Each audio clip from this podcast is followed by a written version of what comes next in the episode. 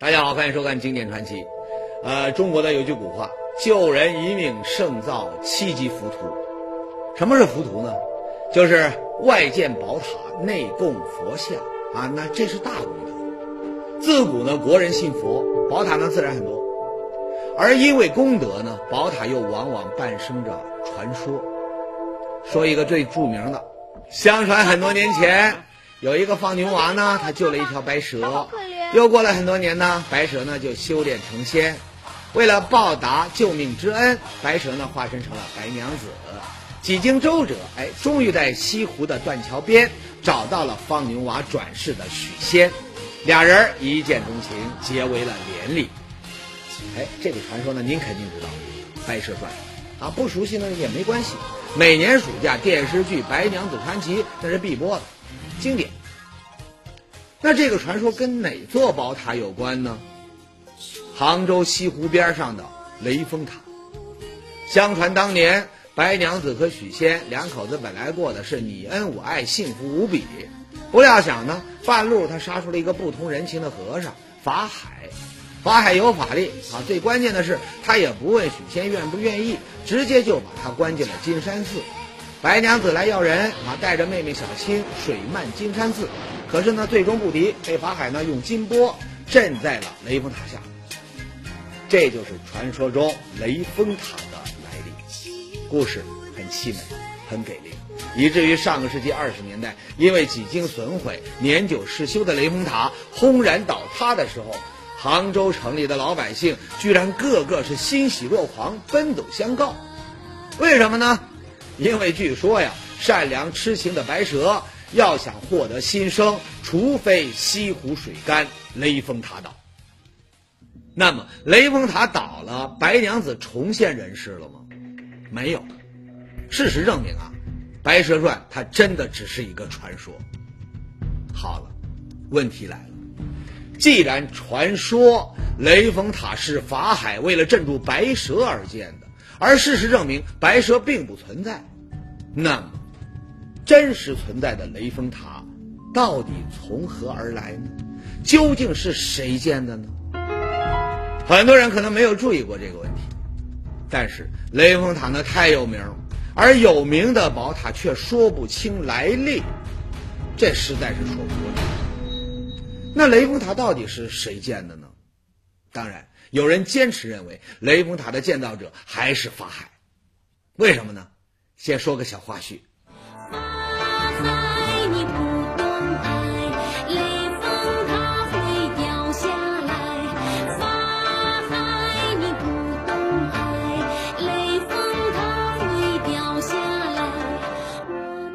这首 MV 一度呢很火，拍的不错，很多人喜欢。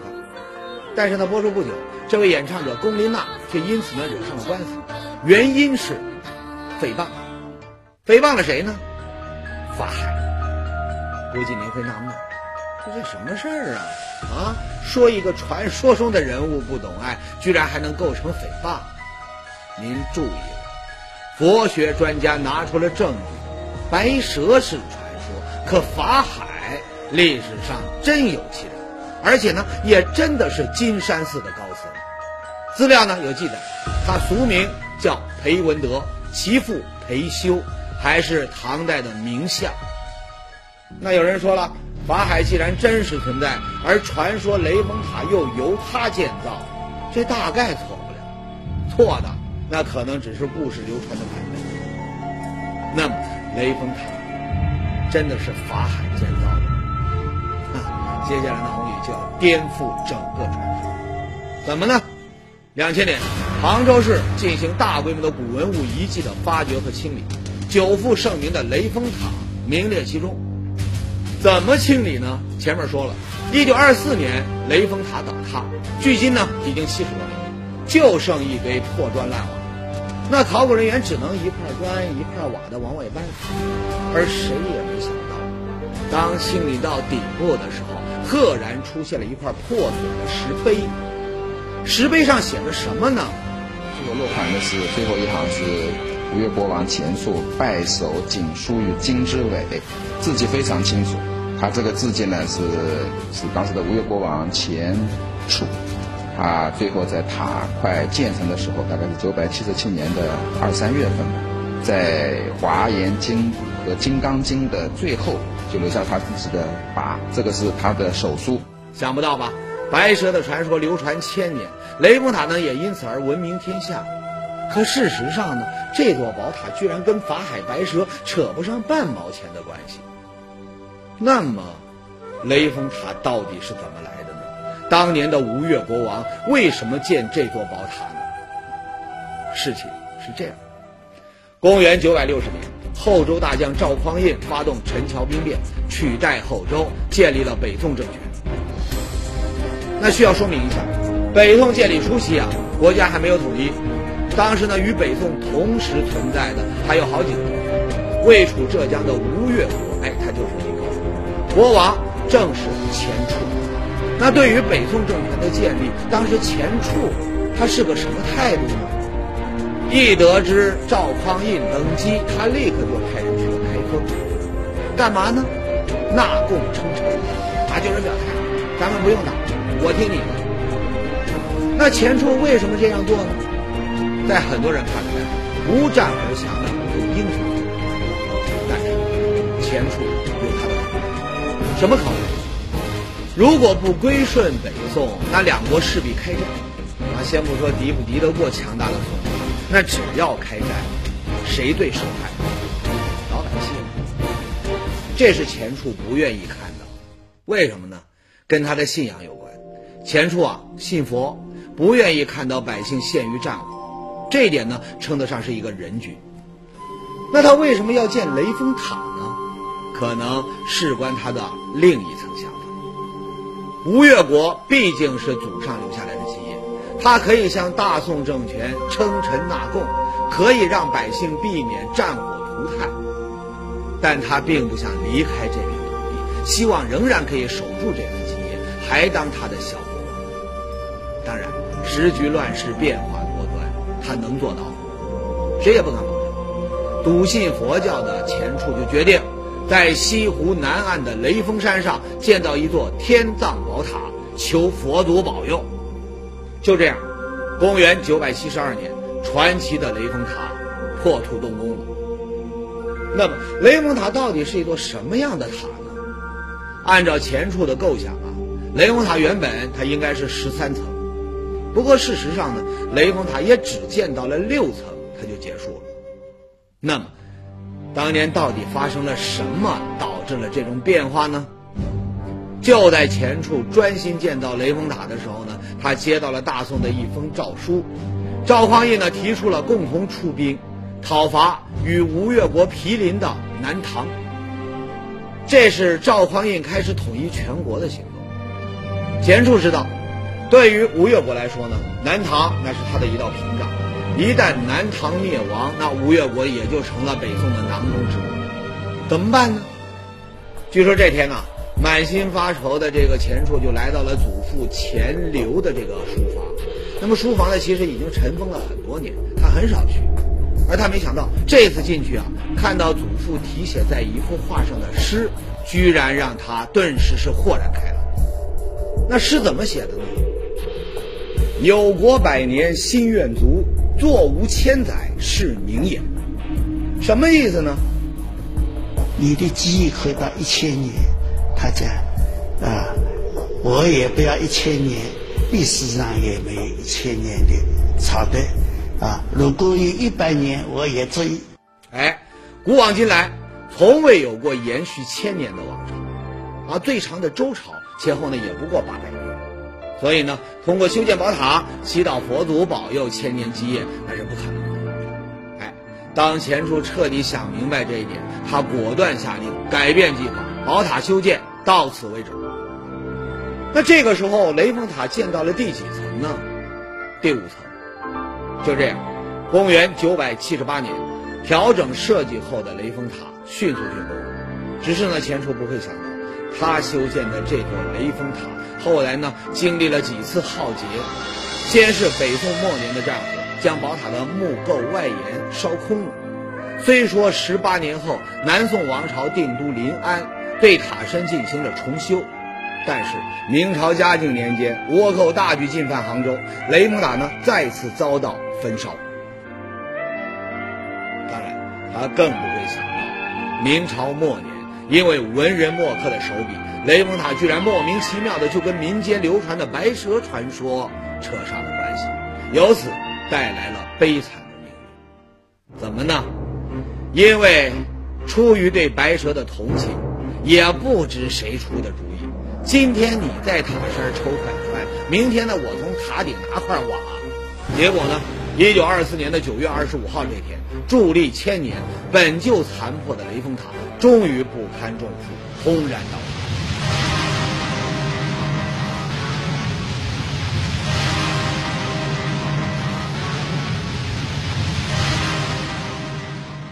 虽然吧，一座宝塔因为传说而闻名。可它的真实情况呢，居然与传说毫不相干。事实上，雷人的宝塔还有哪座塔呢？南京的大报恩寺曾经有一座琉璃塔，被誉为世界上最完美的宝塔。可就是这样一座塔，居然隐藏着一桩千古谜案。有人可能知道，南京的古长干里在历史上呢非常有名。因为这里呢是历经千年的佛门圣地，可以说南京城市就是从这里发展起来的。而接下来咱们要说的一座著名宝塔，就曾经屹立在这里，这就是大报恩寺的琉璃塔。那您可能要问了，说塔在哪儿呢？很抱歉，现在没了。不过呢，这并不影响它的名气。为什么呢？这座塔曾被誉为世界上最完美的宝塔。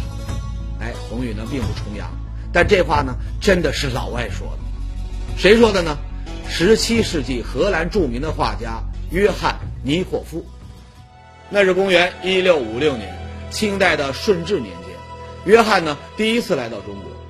当他来到南京看到琉璃塔时，不由得大为惊叹。他怎么说的呢？它是精品之中的精品，展现了中国能工巧匠独特的才华和智慧。我要吟诗将它凝固，将宝塔与世界七大奇迹并置。前面的话呢，咱们不听，啊，就听他最后一句：要将宝塔和世界七大奇迹并置。像他这样走南访北，去过很多的国家，见过不少世面的画家，那居然由衷的发出如此的赞叹，这琉璃塔的精美，您就可想而知了。那么这座琉璃塔到底是个啥样子呢？根据约翰的描述，琉璃塔共有八面，塔身呢由白色的瓷砖和五色的琉璃瓦组成，晶莹剔透。最了不得的是，宝塔的每块外砖上都镌刻有金箔裹身的佛像，而这样的佛像呢，在塔身上总共镶嵌了上万个。哎呀，在阳光下那是金光闪烁，格外炫目。而也正因为此，西方人把南京的这座琉璃塔称为了世界上最完美的宝塔。好了，说关键，就是这座极度辉煌的宝塔，居然隐藏着大明王朝的一个千古谜案。什么谜案呢？明成祖朱棣的身世之谜。众所周知，朱棣，明太祖朱元璋的第四个儿子。也是朱元璋众多儿子当中最有才干的一个。他曾经多次参与北方军事活动，两次率师北征蒙古，为大明江山的稳固立下过赫赫战功，可谓文韬武略样样精通。但是，让人很意外，朱元璋晚年的时候，无论从军事实力上，还是在家族的长幼排序上，朱棣都排在第一。可朱元璋愣是在最后把地位呢传给了孙子，也就是建文帝。这是为什么呢？因为据说，正是朱棣的声势有问题。那有人要说了，说史料不是写的吗？他的生母那是马皇后，这还错得了？咱们要知道一个事儿，历史是谁写的？谁掌握了政权，谁对历史记录他就有了话语权。举个很有名的例子，乾隆。历史上关于乾隆的身世，同样一直是很有争议的。那么按照正史记载，乾隆是西非钮钴禄氏在雍和宫生。那么乾隆本人呢，也在一首《雍和宫记事》的这个诗中写道：“斋阁东厢叙熟路，一亲唯念我出生。”特别强调他就生在雍和宫的东厢房。但是很不幸，他的儿子嘉庆皇帝却曾经两次在给父亲的祝寿诗中提到。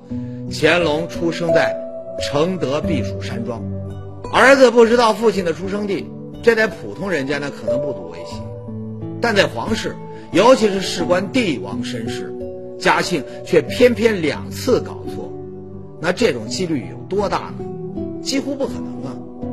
当然，因为事关皇室血统，在后来修订的清宫史料中，嘉庆最后还是认同了乾隆生于雍和宫的说法。好再说朱棣，那朱棣为什么要修改史料，说自己是马皇后所生的呢？这就要说到他的地位问题了。众所周知，朱棣的地位是从他侄子建文帝手里面抢过来的，啊，不怎么光彩，更有篡位之嫌。而在讲求血统出身的皇室嫡传正宗，那才是堵住悠悠众口的最好例子。哎，这就是朱棣当时的说法：我是马皇后生的。嫡传皇子当然可以继承皇位。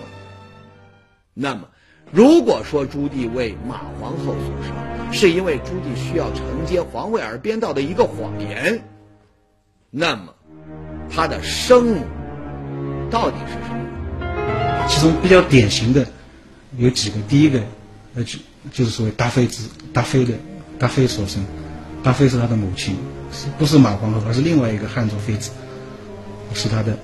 母亲，另外一说就是翁吉拉。据说这个翁吉拉是元顺帝的妃子，后来啊归了朱元璋。那么在归到朱元璋之前，据说已经怀孕了。换句话说，这个朱棣很有可能就是元顺帝的儿子。这第二说，第三说也是广为流传的，就是宫妃说。宫妃，那到底是个什么样的女人？今天呢，不得而知了。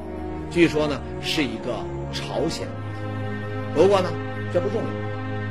那为什么说宫妃很有可能是朱棣的生母呢？哎，这就得说琉璃宝塔。公元一四二八年八月，琉璃塔终于建成。建成的那天呢，宣德皇帝也就是朱棣的孙子在这里呢举行了盛大的落成典礼，大斋七天七夜。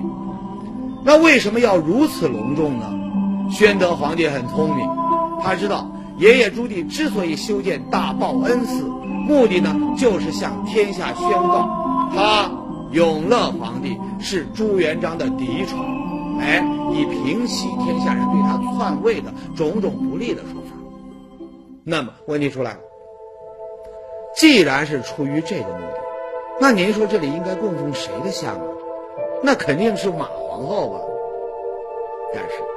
您不知道，自从大报恩寺修好之后，它的大殿殿门始终是常年关闭，外人根本不得入内。为什么呢？因为事实上，寺庙里供奉的根本不是马皇后的像，而是宫妃的像。据后来史学家分析，之所以会出现这种情况，很可能是朱棣的一种复杂的情感所造成的。怎么呢？为了皇位。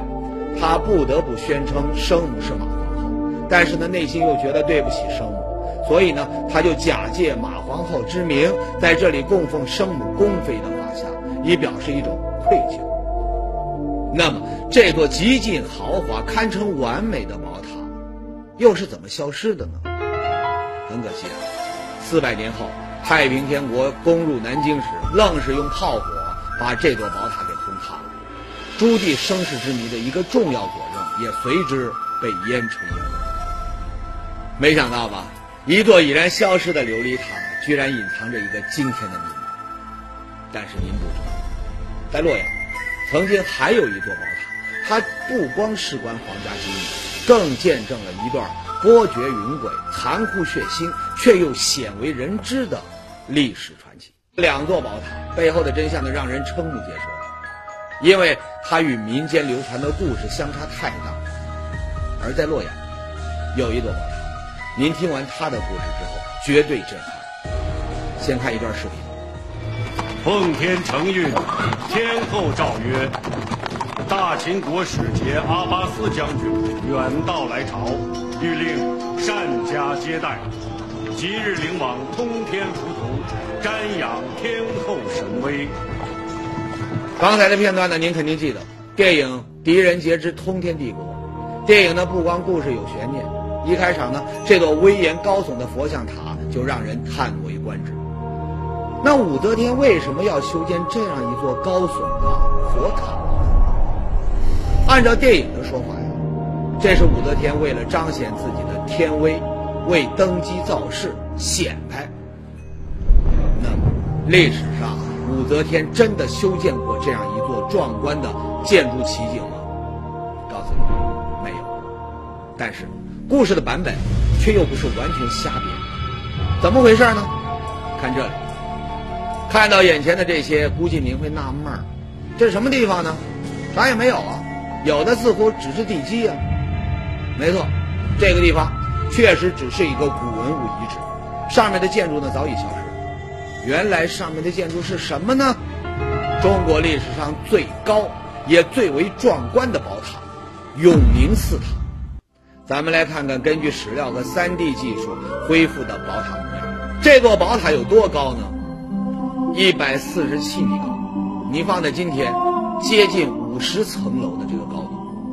不光高，据史料，塔的最顶端是一个巨大的鎏金宝铃，金光闪闪。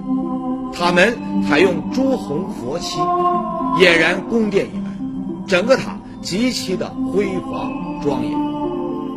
那么，这座雄伟高峻的建筑是谁建造的呢？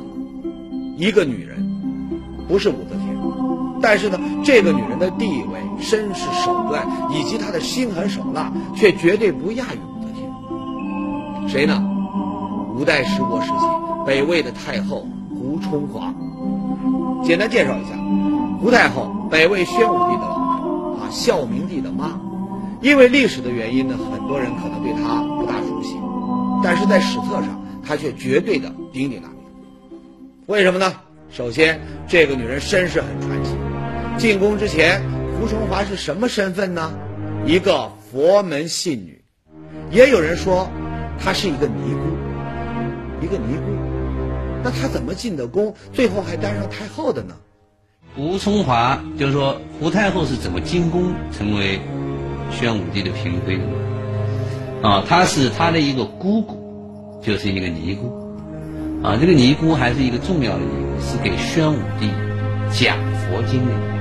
啊，进宫去讲佛经的尼姑。她就在里面讲了几年的过程当中，推荐了她的这位侄女，导致了。胡充华的进宫，就入宫为嫔。胡中华进宫没多久，宣武帝呢因病一命呜呼死了。胡中华年幼的儿子就接了皇位，而他，哎，他就成了皇太后，还被大臣们推举出来主持朝政。按说起初啊，胡太后帮着儿子打理江山，那也是全心全意。只是呢，没想到时间一长，哎，这事情呢有了变化。怎么呢？原因就在于权力，手握大权，一个字儿，爽啊！说什么别人都得听。那么说这些跟永宁寺宝塔它有什么关系呢？哎，关系很大。公元五百一十三年，此时的胡太后呢，权力呢已经达到了巅峰。这一天呢，她突发奇想，希望有一样东西能够成为她至高无上的权力的象征。她想到宝塔，不光是因为她自己热衷佛经，更因为他走上权力巅峰，他认为这是佛祖对他的特别恩赐。就这样，历时三年，一座绝世高塔诞生。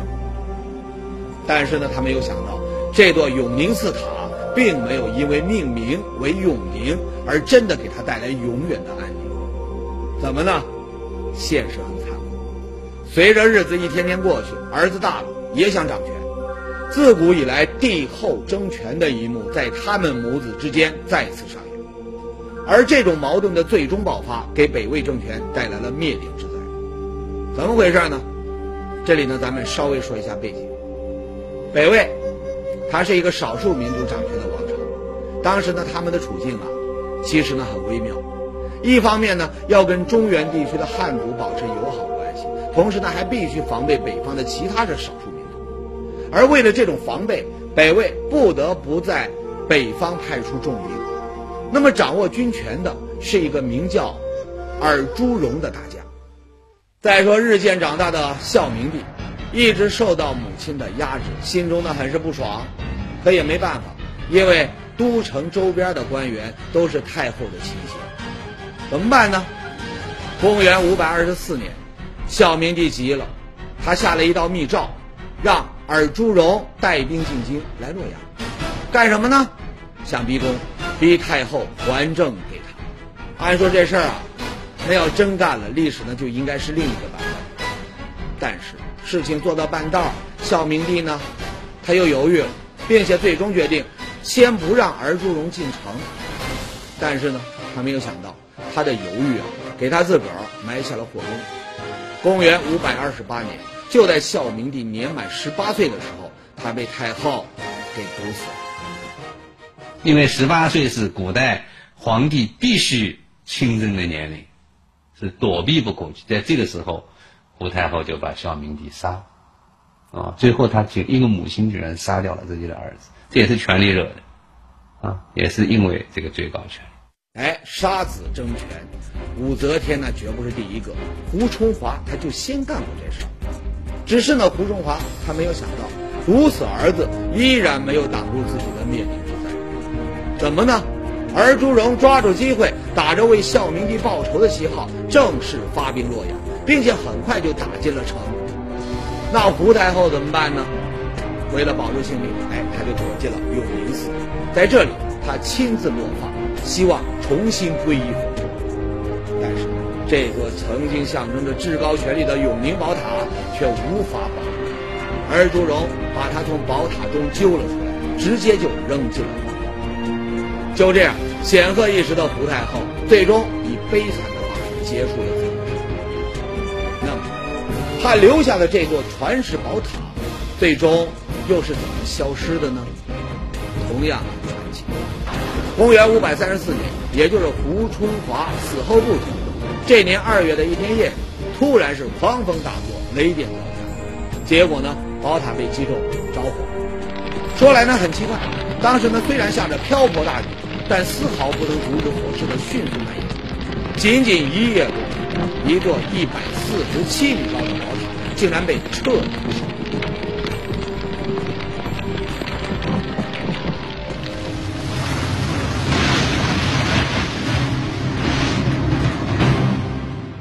有人说这是天意，因为胡春华太过狠毒，所以上天不能留下他的东西。当然，也很惋惜。后来呢，再也无法看到这个超越时代的建筑精品。好，宝塔背后的秘闻，今天呢，咱们就讲这些。以后的节目中呢，我们还会讲述更多的经典传奇。